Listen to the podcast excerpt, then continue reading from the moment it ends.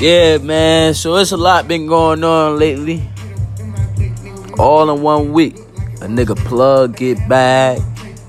My man's come home. My other plug get shot. All in one week. And then the nigga get shot after I told him, hey yo, bro, don't be selling these fake pills, bro.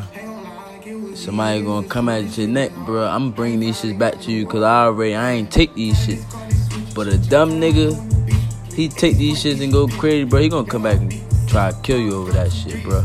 And what happened? A couple days later, about not even 48 hours, nigga get shot.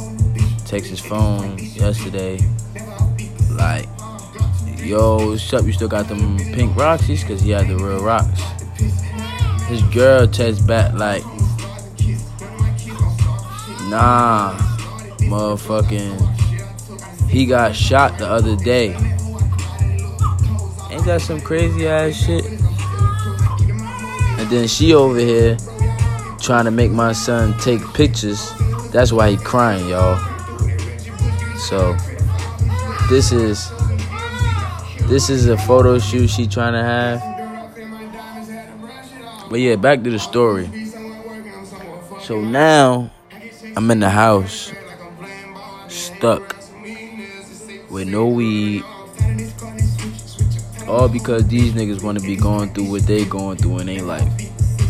But see, that's why you always gotta be prepared, right? And I was not prepared. I wasn't prepared, y'all. You know, this was just a short segment I had to hit y'all with. Definitely gonna be back with something tomorrow. Yes, sir.